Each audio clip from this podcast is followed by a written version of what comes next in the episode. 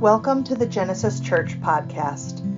We'll have more information at the end of the podcast, but for now, please enjoy this week's teaching.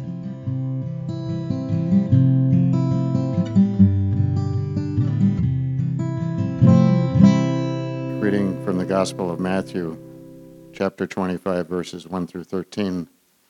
Then the kingdom of heaven will be like this Ten young women took their lamps and went to meet the bridegroom. Five of them were foolish, and five were wise. When the foolish took their lamps, they took no oil with them. But the wise took flasks of oil with their lamps. As the bridegroom was delayed, all of them became drowsy and slept. But at midnight there was a shout Look, here is the bridegroom. Come out to meet him. Then all those young women got up and trimmed their lamps. The foolish said to the wise, Please give us some of your oil, for our lamps are going out. But the wise replied, No, there will not be enough for you and for us.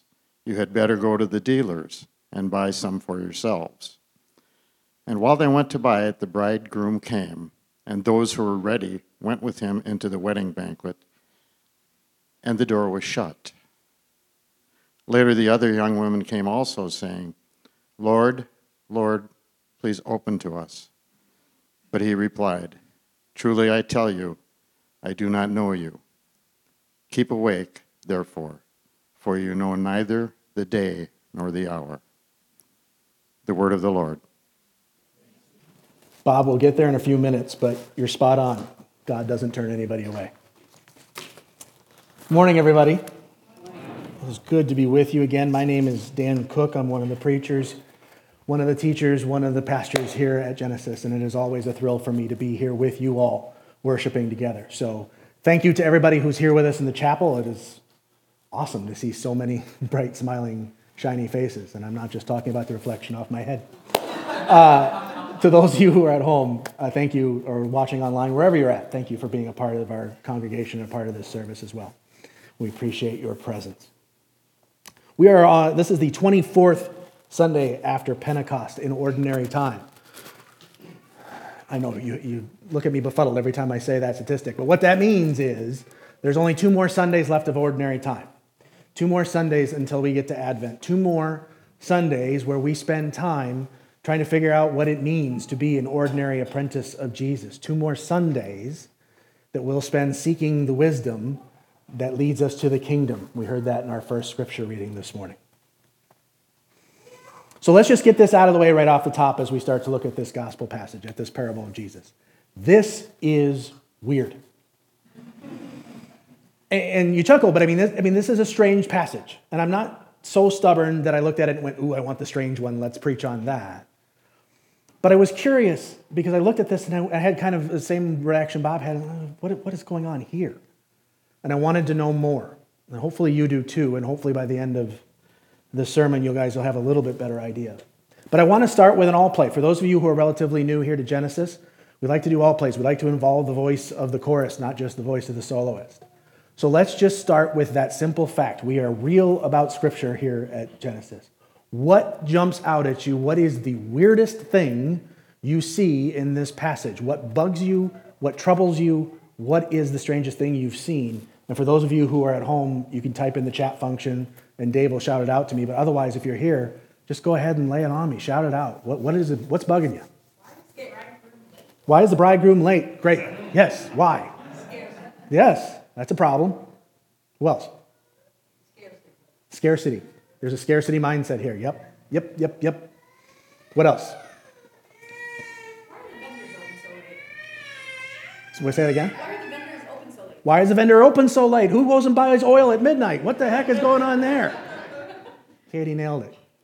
And why do we call them dealers? Why do we call them? Well, dealers, that's a whole other situation. Yeah.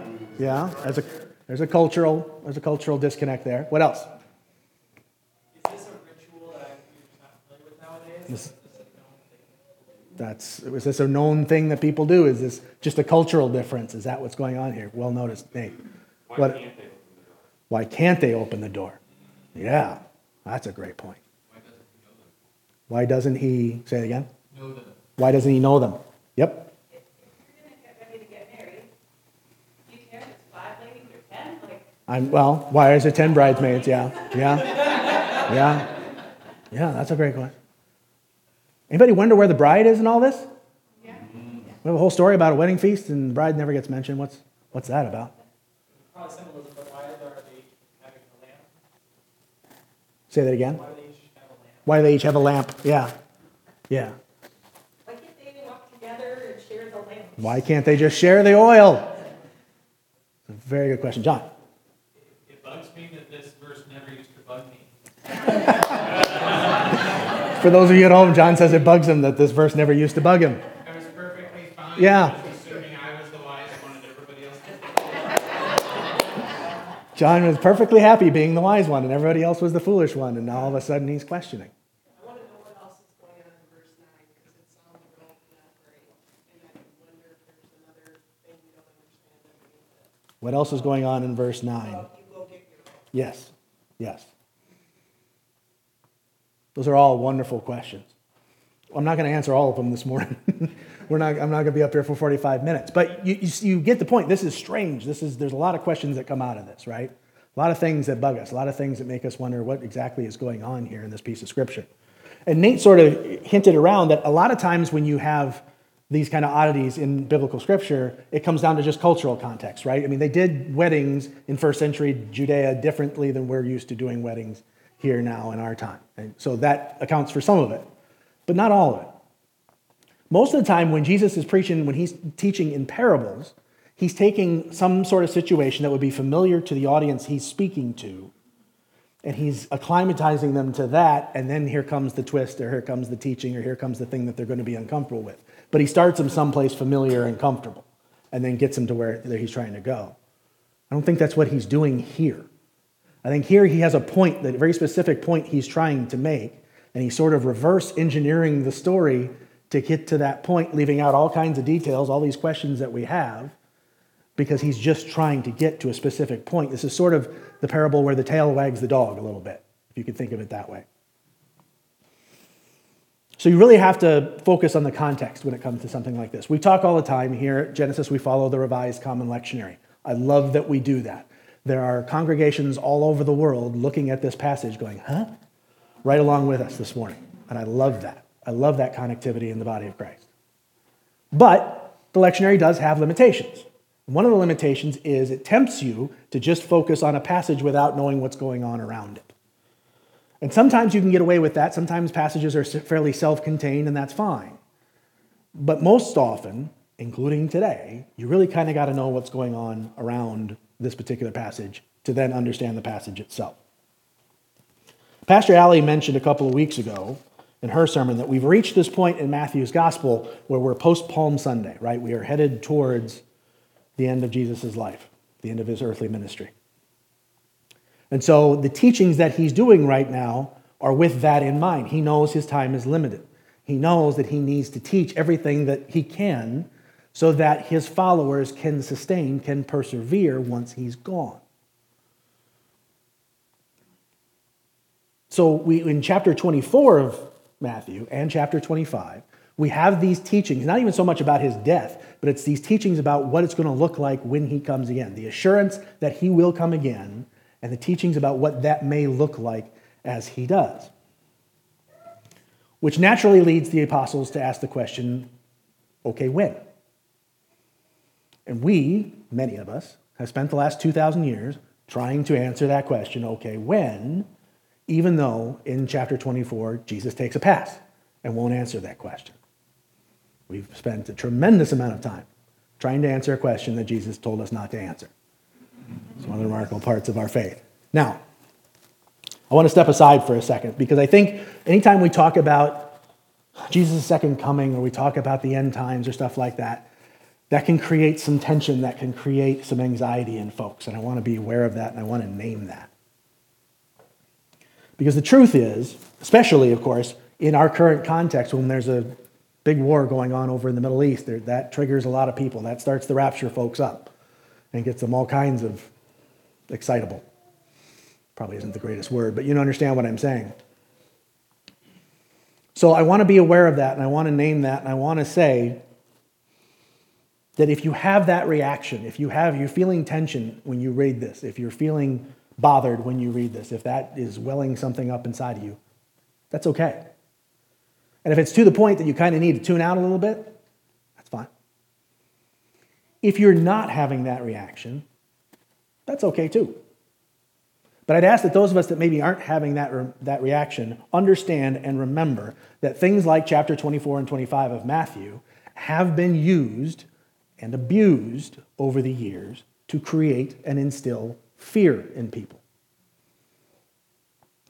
They've been used and they've been abused, along with plenty of other scripture passages, to create this sense of fear of imminent destruction, this fear of being left behind, this fear of not doing enough for our loved ones to make sure they don't get left behind. There was an entire series of books based solely on that and instilling that fear.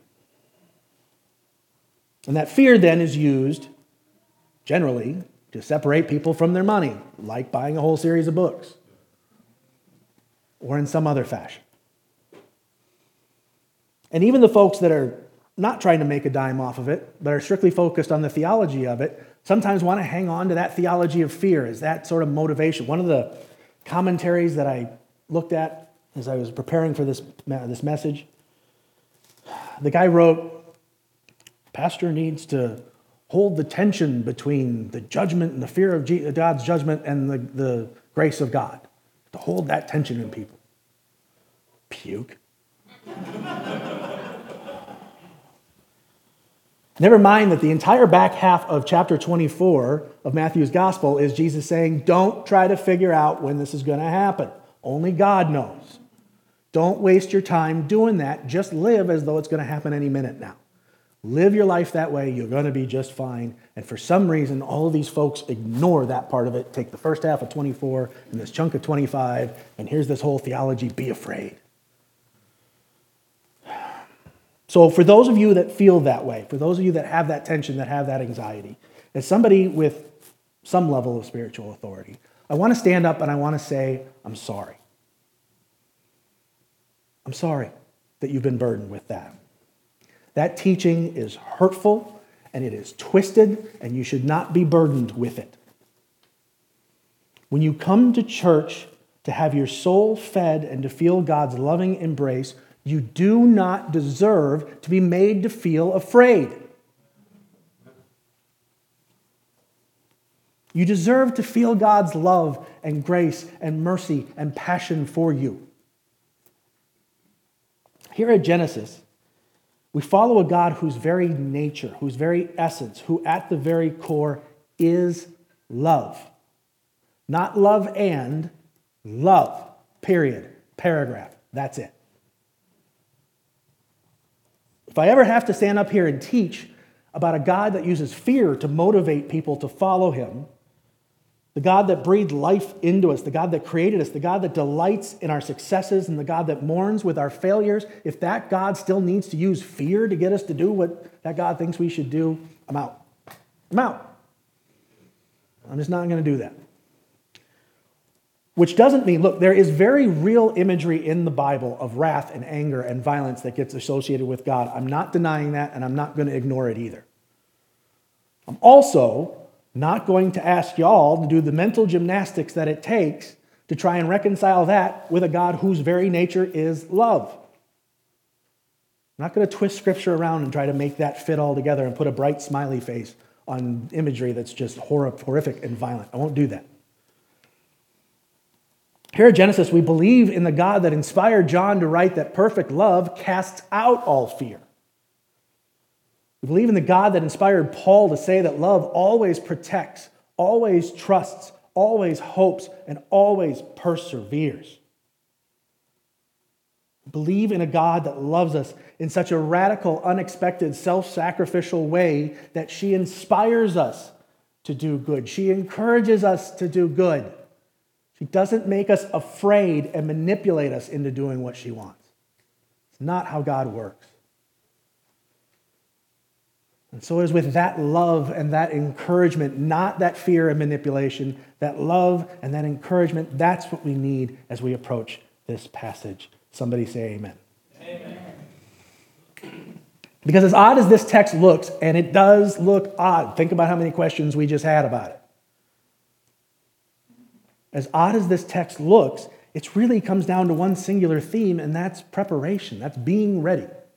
And what does that look like? Because remember, we're coming right after the point where Jesus has said in the end of 24, don't try to figure out when this is coming, just live as though it could happen any second, you'll be just fine. And then he tells this story about what that could look like. And after this parable comes the parable of the talents, which is another story about what that could look like.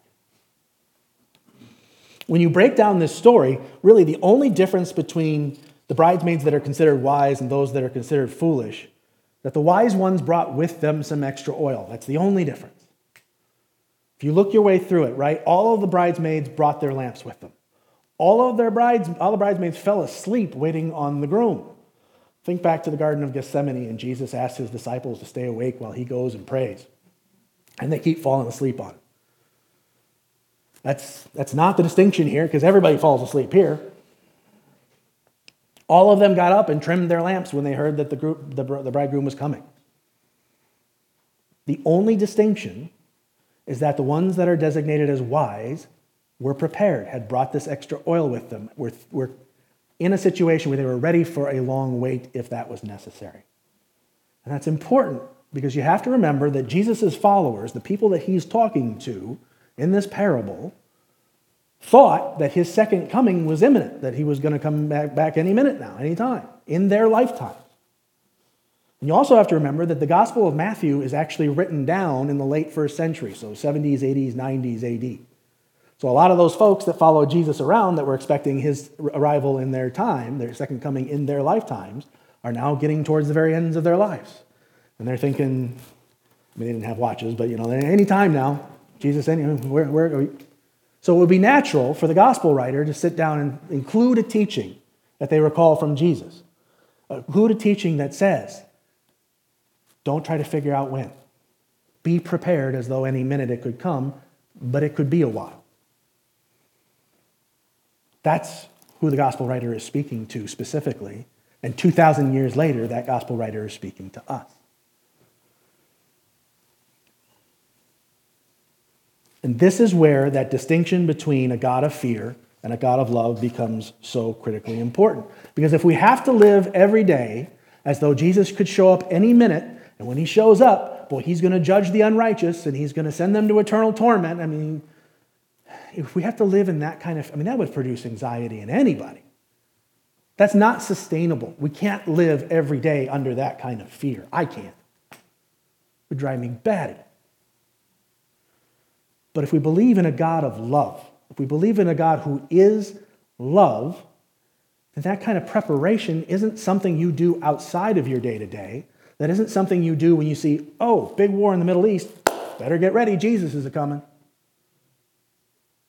It's something that has changed the entire orientation of your life already. You are already living in a direction that is oriented towards others. That's the preparation. That's what makes you ready. That's the kind of person we're trying to be. That's what Jesus is talking about in this passage. Now, in all of my rejection of a fear based motivation, you might ask about verses 11 and 12. Let's take a look at those. Those are the ones I suspect bothered Bob the most. Verse 11 Later, the other young women, this would be the foolish bridesmaids, the other young women came also, saying, Lord, Lord, open to us. But he replied, Truly I tell you, I do not know you. Isn't that saying, get this right or else? Isn't that fear based motivation? Isn't that what's going on here? There's an Episcopal priest by the name of Robert Farrar Capon. I might be pronouncing that incorrectly, apologize if I am. But he wrote about this specific issue, and here's what he said. He's referring to Jesus. He says, He does not say, I never called you. He does not say, I never loved you. He does not say, I never drew you to myself. He only says, I never knew you. And he means because you never really got to know me.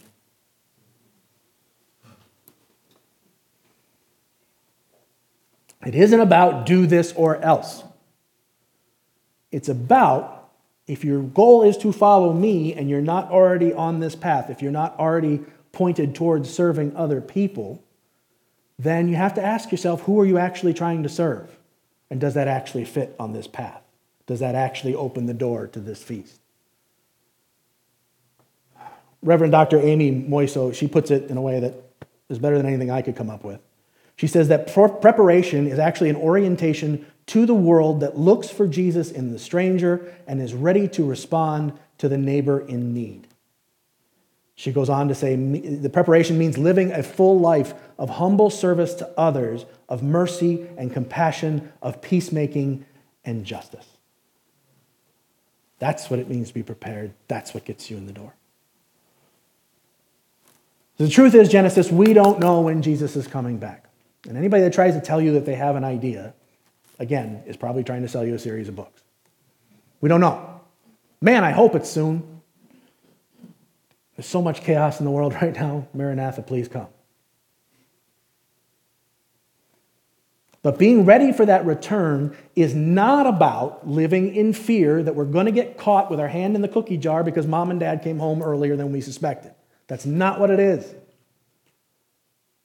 Being prepared for Christ's return means leaning on and leaning into God's love to orient our lives towards seeing to the needs of others. And as you all know, we have a ton of ways that we do that right here at Genesis in this community. Right? Partnering with Prism and Food Shelf and donating stuff to them. Packing meals with Pastor Kara at, at every meal. The backpack drives, giving away our Christmas collection. All of these things that we do here oriented towards serving other people. But it's not just what we do as a community. Plenty of you are involved with other charitable work. Plenty of you are out there giving blood or giving plasma or doing all kinds of things to help people. Anything that you do that is oriented towards someone else, anything that you do down to the very smallest random act of kindness, anything that is oriented towards the other and not towards yourself, that Genesis, that is preparation. That is being ready for Jesus to come again. May he come soon.